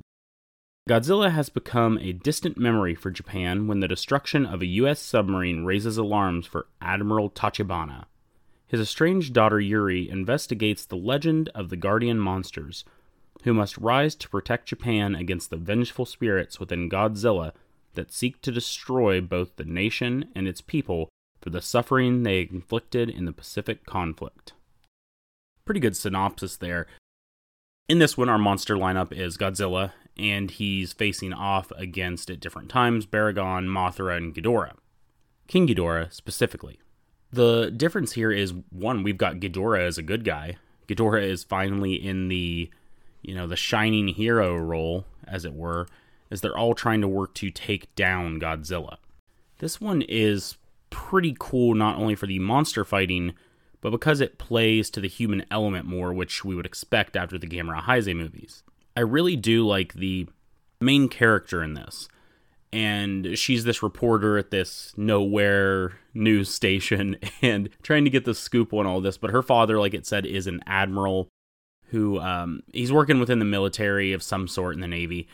And they're kind of on opposite sides of this. Like he's there in controlling, has a controlling interest in the military and kind of keeping the public out, and she's out there chasing down this news story. I really like her. She's a great character. You know, there's a scene early on where one of the guys that works with her takes brings her home to her father. You know, she's she's hammered, and that's a pretty funny exchange there. And I I like the little character moments that they put in this thing. What do I also like? Well, we see some pretty close up carnage there are people that definitely get caught up in the middle of the carnage. And I wish some more Godzilla films would do this instead of, you know, focusing on destroying buildings or destroying this or that. But we see people get caught up and swept up, and we see close ups of these people. We get up close and personal, I guess, when the destruction's coming through, which is really cool. It's not that it's like this bloody massacre or anything, but it is known and there's a little bit more focus put on when people are dying. There are some awesome effects in this movie and some awesome fights too. There are a few main fights in this movie, and one involving Godzilla and Baragon is one for the ages. I love how that whole thing was put together and how it plays out, and I think it's an amazing fight back and forth between the two. This this is just I go back and forth because I think overall this it might be my favorite. It's up there with 54. The thing is is this one's more of that traditional monsters battling and it has the big budget effects and it's much more fun. The original has I mean it's not it's not too fun. There's a darker tone throughout. But the original is just such a dark movie and it's just Godzilla and he's destroying and I don't know, I go back and forth. Those two are at the top for sure and they're not getting touched by anything else in the immediate future.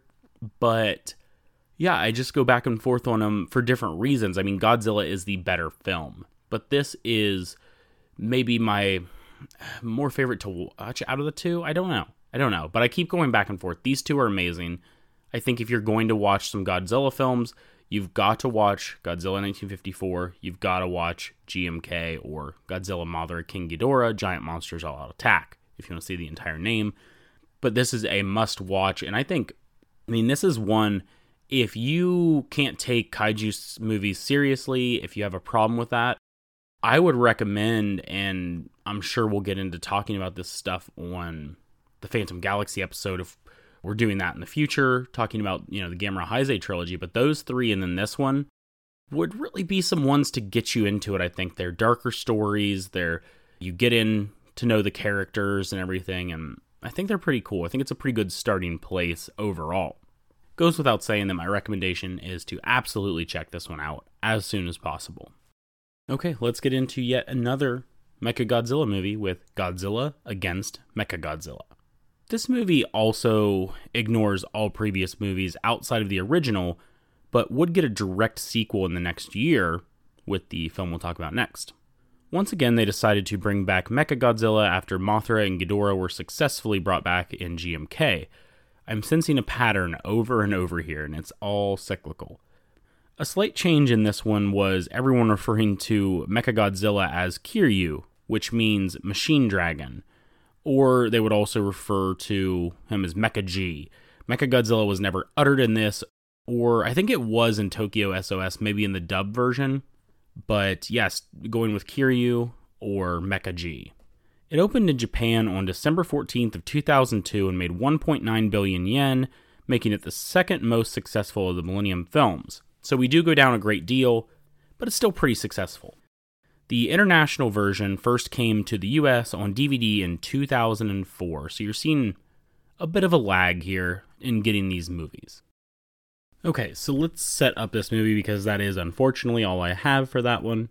Directed by Masaki Tezuka, came out in 2002 and ran for 88 minutes, so much shorter than some of the previous ones. JSDF pilot Akane has a fateful encounter when a new Godzilla emerges in Tateyama. As a countermeasure, a cyborg named Kiryu is constructed from the remains of the original. The machine is discovered to harbor the restless soul of the original monster, as Akane must learn to find value in her own life as well. So, to start this off, we have Akane who has this. This is really a redemption arc, right? This whole movie is a redemption arc. It's a redemption arc for Akane, it's a redemption arc for Kiryu or Mechagodzilla. We've got Akane who early on hesitates when they're trying to take down Godzilla. And I should say, to back this up a little bit, we get this kind of alternative timeline history where this military unit took down, you know, Godzilla was killed by the oxygen destroyer, and then I think we see the military take down like Mothra and Gaira and these other kaiju and stuff. So that's, I mean, that's pretty cool. But they've learned to take them down with things called masers, which are awful, awful name. But Akane hesitates with these masers in the new Godzilla and doesn't kill it, and people get killed around her. So she's on this redemption arc. They're take the remains of the original 1954 Godzilla and make it into Mechagodzilla. Problem is, is that Mechagodzilla, who is piloted partially by Akane at least, still has some of the you know remnants of the original Godzilla in it. It still reverts back at one point and destroys a city because of its programming. So it's a redemption arc for both of them to be able to try to take down Godzilla. We just have Godzilla and Kiryu in this one. It's just those two squaring off. There's she's very closed off. Her squad mates kind of trash her and all this because she lives on this military base. Then you have a scientist and his daughter, and the the daughter is very cute, very adorable.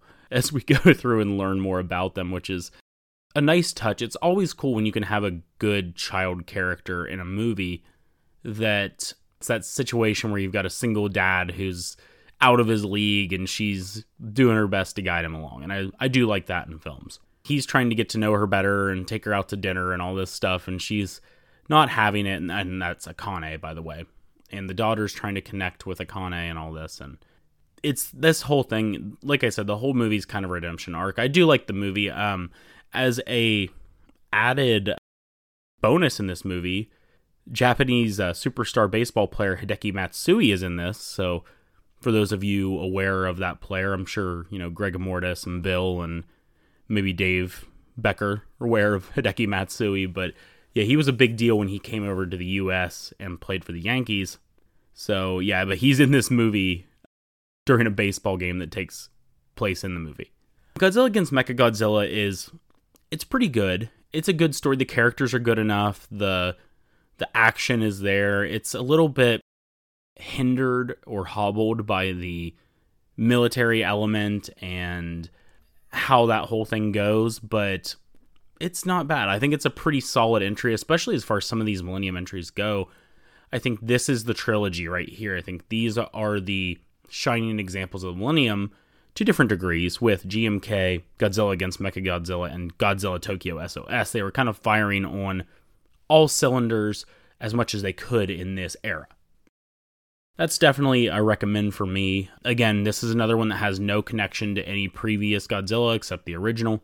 If you watch the original, you can watch most of these with the exception of the Heisei era ones. Those ones you can still watch individually too, let's be honest, but they do have a bit of a through line. Okay, let's wrap this up and go over to Godzilla Tokyo SOS. These names, they're getting more creative, right? We've got Godzilla against Mechagodzilla. You've got Godzilla, Mothra, King Ghidorah, Giant Monsters All Out Attack. They're not just a Godzilla versus something at this point. So, unfortunately, this is going to be very short and sweet. The only fact we know with this one is that director Masaki Tezuka was given four different stories to choose from but said they were all boring and instead wrote his own overnight. This version was accepted and was used for the final film. As I talked about a little earlier, this was a direct sequel to Godzilla against Mechagodzilla and kind of picks up where that one leaves off. So, you know, we've got a damaged Kiryu from the fight with Godzilla. Godzilla's still out there. This is this movie. So it came out on December 13th, 2003, to a gross of 1.3 billion yen. So definitely diminishing returns at this point. This one was also double billed with a different Hamtaro movie, so that's something. Apparently, that was the combination then Hamtaro and Godzilla. It released in the US on DVD in December of 2004. Like I said, this one was directed by Tezuka. It came out in 2003. It ran for 91 minutes, so again, a shorter movie. Mothra and her fairies return to Japan to warn mankind that they must return Kiryu to the sea, for the dead must not be disturbed. However, Godzilla has survived to menace Japan, leaving Kiryu as the nation's only defense. So the cool thing about this one is you have a returning actor from the original series and in some of those original, you know, Mothra movies, and I think he was in King Ghidorah and or not King Ghidorah, it would just been Ghidorah the three-headed monster and all that stuff. So that's cool to have a returning actor and a legacy character here. Basically got I think they're his grandchildren. I'm trying to remember now. I'm I'm trying to remember, but you have one um, younger kid and you have another guy who is a mechanic on Kiryu, so has very much ties to Mechagodzilla. Well, remembering him, the Shobijin show up with Mothra to their house and are saying like, "Hey, the only reason Mecha God or uh, the only reason Godzilla keeps coming back is because Kiryu or Mecha Godzilla is still here. He just keeps coming back and destroying because of that." And they say you need to decommission and return to the sea, Mecha Godzilla, and Mothra will protect you in the future. So that's the whole setup of this one. The um, the returning character here, he kind of has ties to the prime minister. So when he goes and says something to them, they listen to him. But it's like, oh yeah, maybe we'll decommission him after Godzilla is defeated. We just can't leave our city defenseless, which I get to an extent, and especially because we have a battle early on where Mothra gets beaten pretty badly. We have the returning larva in this one, so we have a couple of Mothra larvae as we have in older ones. This is definitely a throwback and trying to pull back from past entries and try to give us that feeling again. And it it pretty much works. I mean, it's pretty good. You've got, you know, our lead scientist guy, and he's you know, the guy that works on Mechagodzilla. I wouldn't know if I'd say scientist, but he's a mechanic. He works on Mechagodzilla or Kiryu. He's very close with it, and he has kind of this rivalry. This is uh, this is neither here nor there. I mean, it's okay, but he has there's a you know a woman pilot that he knows. There's also a pilot who's kind of cocky and arrogant, and they are kind of standoff with each other. But at the end, everything kind of gets resolved with those two as well. That's not spoiling anything, really. So that's the thing. You've got pretty much what we had before with different characters and some legacy characters. We're bringing back the Shobijin and we're bringing in Mothra. It's pretty good. It's nothing original or new or anything that's going to knock your socks off, but it's a pretty decent movie and I would recommend it. And especially if you're going to watch Godzilla against Mechagodzilla, you got to watch these back to back. As we're moving on, an interesting little fact here in 2003, TriStar let their Godzilla trademark expire, and Toho began copyrighting Zilla in reference to the 1998 creature. That will come into play in this next movie, Godzilla Final Wars. Godzilla Final Wars was a co production between Japan, the US, Australia, and China, so a lot of hands in this one. You can almost kind of tell. I'll save my comment for later, but Ryuhei Kitamura agreed to direct the movie because he didn't like where the Heisei and Millennium Godzilla films took the series. He was on record as calling Final Wars the greatest hits album of Godzilla films. Yeah, I mean that's one way to one way to put it. They used practical special effects like other Godzilla films, but took a shot at the American film by adding Zilla to the movie and making it fully CGI to show how bad it was in comparison. Now listen, I don't care how much you hate the 1998 version the monster in 98 is far superior than what we get on the screen in this one. They are making fun of Zilla, and you can tell. The soundtrack even included a Sum 41 song, which is very weird, so you can you get the sense that this is not necessarily and it's a shame. This is the last traditional Godzilla film we got from Japan, and it doesn't really feel all that Japanese. It feels like there are a lot of hands in the pot. The movie released in Japan on December 4th of 2004. It had a budget of 1.9 billion and only made 1.2 billion yen. A bit of a disaster. It actually premiered in the US before then in November of 2004. Okay, let's set up Final Wars and talk about it. Came out in 2004, ran for 125 minutes. It is bloated. It is a very bloated movie. humanity finally rids themselves of Godzilla, imprisoning him in an icy tomb in, at the South Pole. All is peaceful until various monsters emerge to lay waste to Earth's cities. Overwhelmed, humanity is seemingly saved by a race of benevolent aliens known as the Xiliens. But not all is what seems with these bizarre visitors. If humanity wishes to survive, they must reluctantly resurrect their most hated enemy, Godzilla. So, this is a really cool idea. It really is. But what we get. so, let's talk about positives first. What we have with positives are we get the best looking versions of a lot of these kaiju that we've ever seen. I mean, we get a very good looking Anguirus, we get a very good looking Gigan, we get some good looking redesigned kaiju. That's awesome. What we also get are super powered humans, and let's be honest, the focus is mainly on them fighting these aliens. These are like overpowered, you know, superhero humans. It's terrible. It's awful. All that stuff is terrible. Now, of the human elephants, I do like Don Frye in this, who's this submarine captain of this giant submarine, and you know he helped he helped put Godzilla in ice once before, and he knows how to let him out.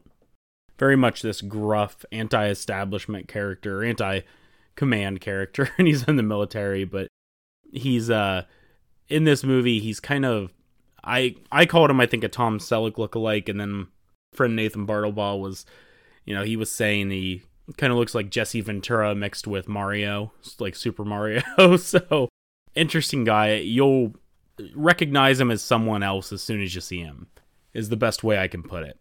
But uh, what happens with this one is we get these aliens essentially release all of these kaiju throughout the world and they start destroying the world and pretty much we're led to believe that there aren't very many people left in this world. It's basically the characters we're following are the only ones left alive. Or maybe the world are the only ones left in the military. I get confused on that. But the world's pretty much decimated at this point. So it's pretty bad. And they're just loose in these cities all over the world, destroying them. It's it's kind of where you get that sense of like this was a co-production where everyone's getting in on the action. Ah, I don't know. The the main issue, and then you know we get this vignette of like Godzilla taking down all these monsters after they release him from ice, and that's basically what you get. I don't want to spend a lot of time in this movie because it is so bad. The monster stuff is good, the plot and all that is terrible. I do like the submarine captain.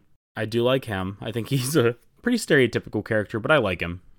There's just not a lot there. They focus way too much on the human element, and the human element's bad when we do get the kaiju stuff, it's pretty good and it's cool to see all these monsters together. Problem is, it's just not a great film. That's my opinion anyway. I would keep this one. I mean, you, you're probably going to have to watch it once if you're going to watch all these Godzilla movies for sure. It's not as bad as some of the worst entries in the series, but I don't love it overall. That's my recommendation on that one. So we are done with the Millennium era, and it's time to move on to what was called the Reiwa era. In between, because this one released in 2004, we wouldn't see another release until 2016. What happened? Well, Yoshimitsu Banno acquired the rights to make a 3D IMAX short Godzilla film. You'll remember he was the director of Godzilla vs. Hedorah. Now, this ultimately was taken over and made its way to Legendary in 2009, with Gareth Edwards set to direct the feature length film with Banno acquiring the rights and making this short film, it somehow spiraled out, never happened. Legendary picked it up, and the Monsterverse was created. But, I mean, it took until 2014 until we got anything with the Monsterverse. So, yes, Legendary got it in 2009. We don't see anything produced out of that until 2014. Now, I am not going to talk about the Monsterverse yet because that series seems far from over and it's just starting. But in December of 2014, Toho announced a new planned Godzilla film for 2016 after the success of Godzilla 2014. And that film would, of course, be Shin Godzilla.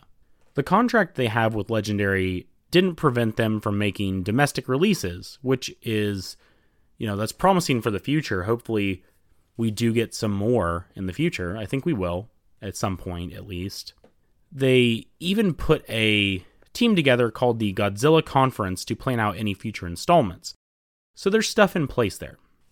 Getting back to this one, Neon Genesis Evangelion creator Hideki Anno was approached in 2013 to direct a new Godzilla film. He rejected their offer as he was in a self described depression after completing the most recent Evangelion movie. And who wouldn't be? I mean, because everyone is in an immediate depression after watching any Evangelion. His longtime friend and collaborator, Shinji Higuchi, convinced him to do it, and the two co directed the movie. Anno would write the screenplay, and Higuchi handled the special effects part from their directing duties. So they both directed, but Anno wrote the screenplay, Higuchi did special effects. Although they considered several different options for Godzilla, they decided on fully using CGI later. Shin Godzilla would release in Japan on July 29, 2016. New World Cinemas was confused as being the US distributors after a social media snafu, but they clarified that they were just fans and didn't have the rights. So they were not they were I think they were in that situation they were just promoting the film. People thought they were pro- distributing this thing in the US. False alarm who actually picked it up was Funimation, and they released it in theaters for the week of October 11th, 2016. So, not very long to wait at all. The windows are definitely getting shorter. Demand was so high that they even had to add more screenings later on in October. In the UK, Manga Entertainment released the film in theaters on August 10th, 2017, so unfortunately they had to wait about a year until they got it in the UK in theaters. It made 74.4 million domestically and was the second highest grossing domestic film of 2016. It made an additional 1.9 million from limited screens in North America, so not too shabby at all, considering it ran for, you know, a week and a few days in America. Okay, let's talk about this movie and then we will talk about the future of the series. This was directed by Hideki Anno again, or co-directed by Anno. Came out in 2016, ran for two hours exactly. The tagline is important because I think it gets the feeling of the film. It is reality, Japan, versus fiction, Godzilla. When a massive guild monster emerges from the deep and tears through the city, the government scrambles to save its citizens. A ragtag team of volunteers cuts through a web of red tape to uncover the monster's weakness and its mysterious ties to a foreign superpower. But time is not on their side. The greatest catastrophe to ever befall the world is about to evolve right before their very eyes. So Shin Godzilla is it's an acquired taste as with anything that Anno directs. Evangelion is very divisive for me. I like it in some aspects and I don't in others. And we've got the same here. There's it's almost like there's just a little bit too much Hideki Anno for me in this movie. Now he's clearly taking a stab at the bureaucracy in Japan, and that part's pretty cool about how they weave in and out of that. And I think, I'm going to be honest with you, those original iterations of Godzilla freak me out. The fact that he's evolving and stuff through the movie, I don't like that. It it creeps me out. It's not natural. I don't like it. But I mean, it's still a good solid movie underneath and I think when Godzilla reaches his apex form, it's pretty cool. And also you get a lot of destruction and death and this is probably the darkest Godzilla film we've ever gotten, and it makes sense with who's in charge of it. Yeah, at the end of the day, this is just Godzilla destroying cities. We're back to that again. We have to go back to that every so often to reset things. I think it's, I you know, I think the character action here is really good. I think all that stuff is good. I think when Godzilla starts doing Godzilla's thing and stops creeping me out, he's really good. So this is definitely one you can watch, and this is one where you don't have to know anything about Godzilla previously, so you could just jump into this one if you really wanted the newest Japanese version of Godzilla. But be forewarned, this is not a traditional Godzilla film. You're going to get a lot of trying to cut through bureaucratic red tape to solve problems and figure out how do we fix these issues. You've got a transforming Godzilla who doesn't necessarily start out as what you would picture him as so there's a lot of weird stuff going on with this one, and yeah, we just have to deal with that. But I think Shin Godzilla is good. I know there are several people out there who love this movie. It's just uh, not to that level for me, mostly because of I can see Hideki Anno all over this thing, and I have a mixed past with Anno. Yeah, there's there's that. It's neither here nor there. It's a good movie. I would recommend Shin Godzilla absolutely. But that brings us to where we are in the right now. There's no more Godzilla slated for now. Let's dig into what their plans are or could be. So, Toho had it in their contract that they couldn't make any new live action Godzilla films until after 2020. They did produce an anime film trilogy with Polygon Pictures, which I haven't watched. I've heard mixed things on it, and I just could not get it in for this one. But I think those are on Netflix if you want to watch those. It was announced instead of a sequel that they would create a shared universe with Evangelion, which I think we got with the last Evangelion movie, Kamen Rider, and Ultraman. With, you know, Shin Ultraman is set to be released, I think within a month or so of recording this. I think it's come out in October in the US. So that's their next take. I'll be interested to see that one, especially since I haven't watched any Ultraman before. But that's the plan to create this shared universe with all of these kaiju. A sequel was initially put together in 2016 by Anno, going under the working title of, wait for it, Shin Godzilla's Counterattack. It ultimately didn't amount to anything, though. That's where we're at. We're getting Shin Ultraman this year. Hopefully, there's more Shin Godzilla. Hopefully, there's like a, a crossover between Ultraman and Godzilla and all that stuff coming forward. But we won't know until we get there. I mean, the future seems like there's wiggle room for some more Godzilla. I sure hope that the legendary movies aren't all we get in the future because I really do miss that Japanese centric Godzilla stuff. But Shin Godzilla just wasn't it for me. That's not a classic kaiju movie. Whether or not it's a good film is irrelevant. It's just not scratching that itch that I need.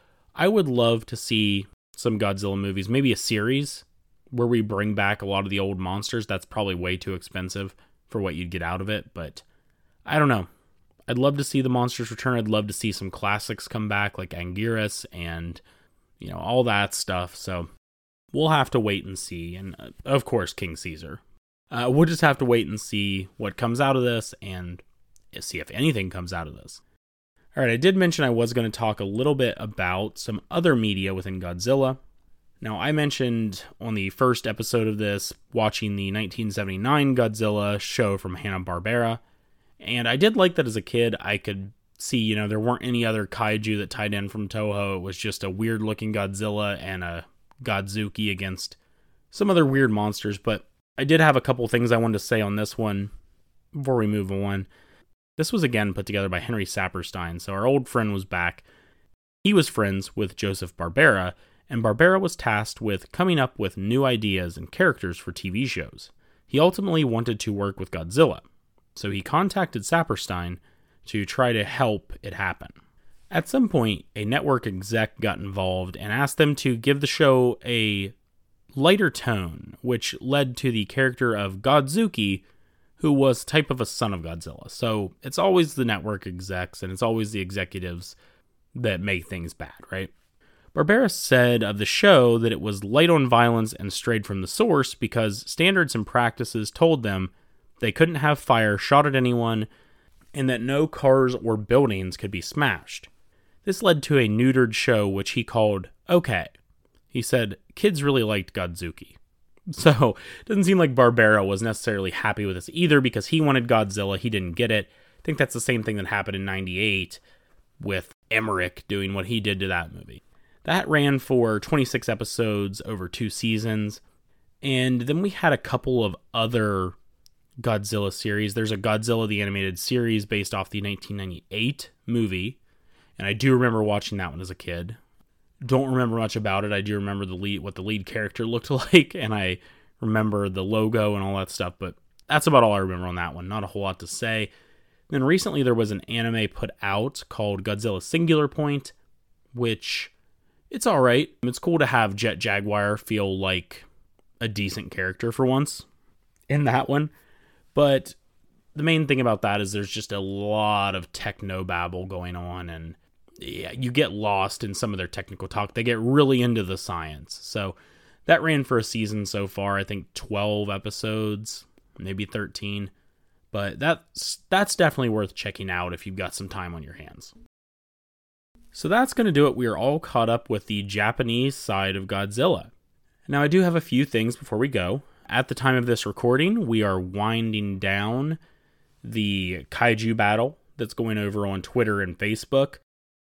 It's going to get heated, I think, here, at least this round or the next, because we're down to eight kaiju, and they will be battling it out over the next couple weeks to see who the audience thinks is the best kaiju.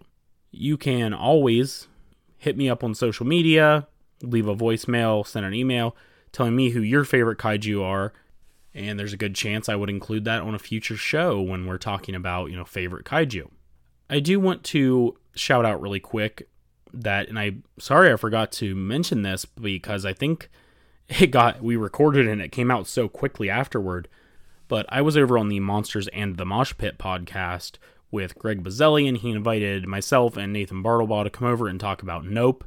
So we give a full on spoiler review of Nope and talk about it and give our thoughts on and everything like that. And if you get a chance, go check that out, please.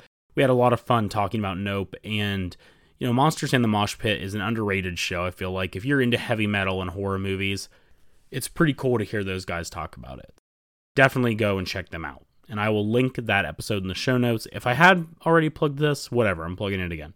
But um, and as far as other podcasts, I also am on the Phantom Video podcast with you know Nathan Bartlebaugh and Dave Becker. We should have our episode two coming out soon if it's not out already, and that is more of like the physical media aspect of movies in general, not just horror movies. I also did a recent guest spot on Father and Son Watch Horror with Jackson and Matt and Willis Wheeler talking about Hellraiser, so keep an eye out for that one coming out. As far as the future of the podcast, in October I will be doing some episodes on Giallo. That will be the next topic. So, you know, we've got one more proper episode in the Kaiju series where I'm going to clean up some other Toho Kaiju films and just some odds and ends of kaiju films that we'll talk about. And then we're going to dive full into Giallos. What I need from you, I'm looking to, in addition to my own thoughts and history and all that stuff about the Giallo, I am looking to add a bunch of audience participation, seeing as this is October, and get the community involved and really talk about Giallo and why you love it. And, you know, it can be, you can mention anything you want, anything from what are some of your favorites? Talking about a specific film. If you're watching a Giallo for the first time, if you're watching any Giallo for the first time, I want to hear about it. So you can either, you know, send a recording over to the email address at screamingthroughtheages at yahoo.com, or you can call in and leave a voicemail through Google Voice, and that number is 740 297 6556. And yeah, I really would love to hear from all of you Giallo fans out there and get you put into the episodes. At some point, they're kind of kind of be weaved in and out. If you're a fan of Land of the Creeps, you probably already know how that works.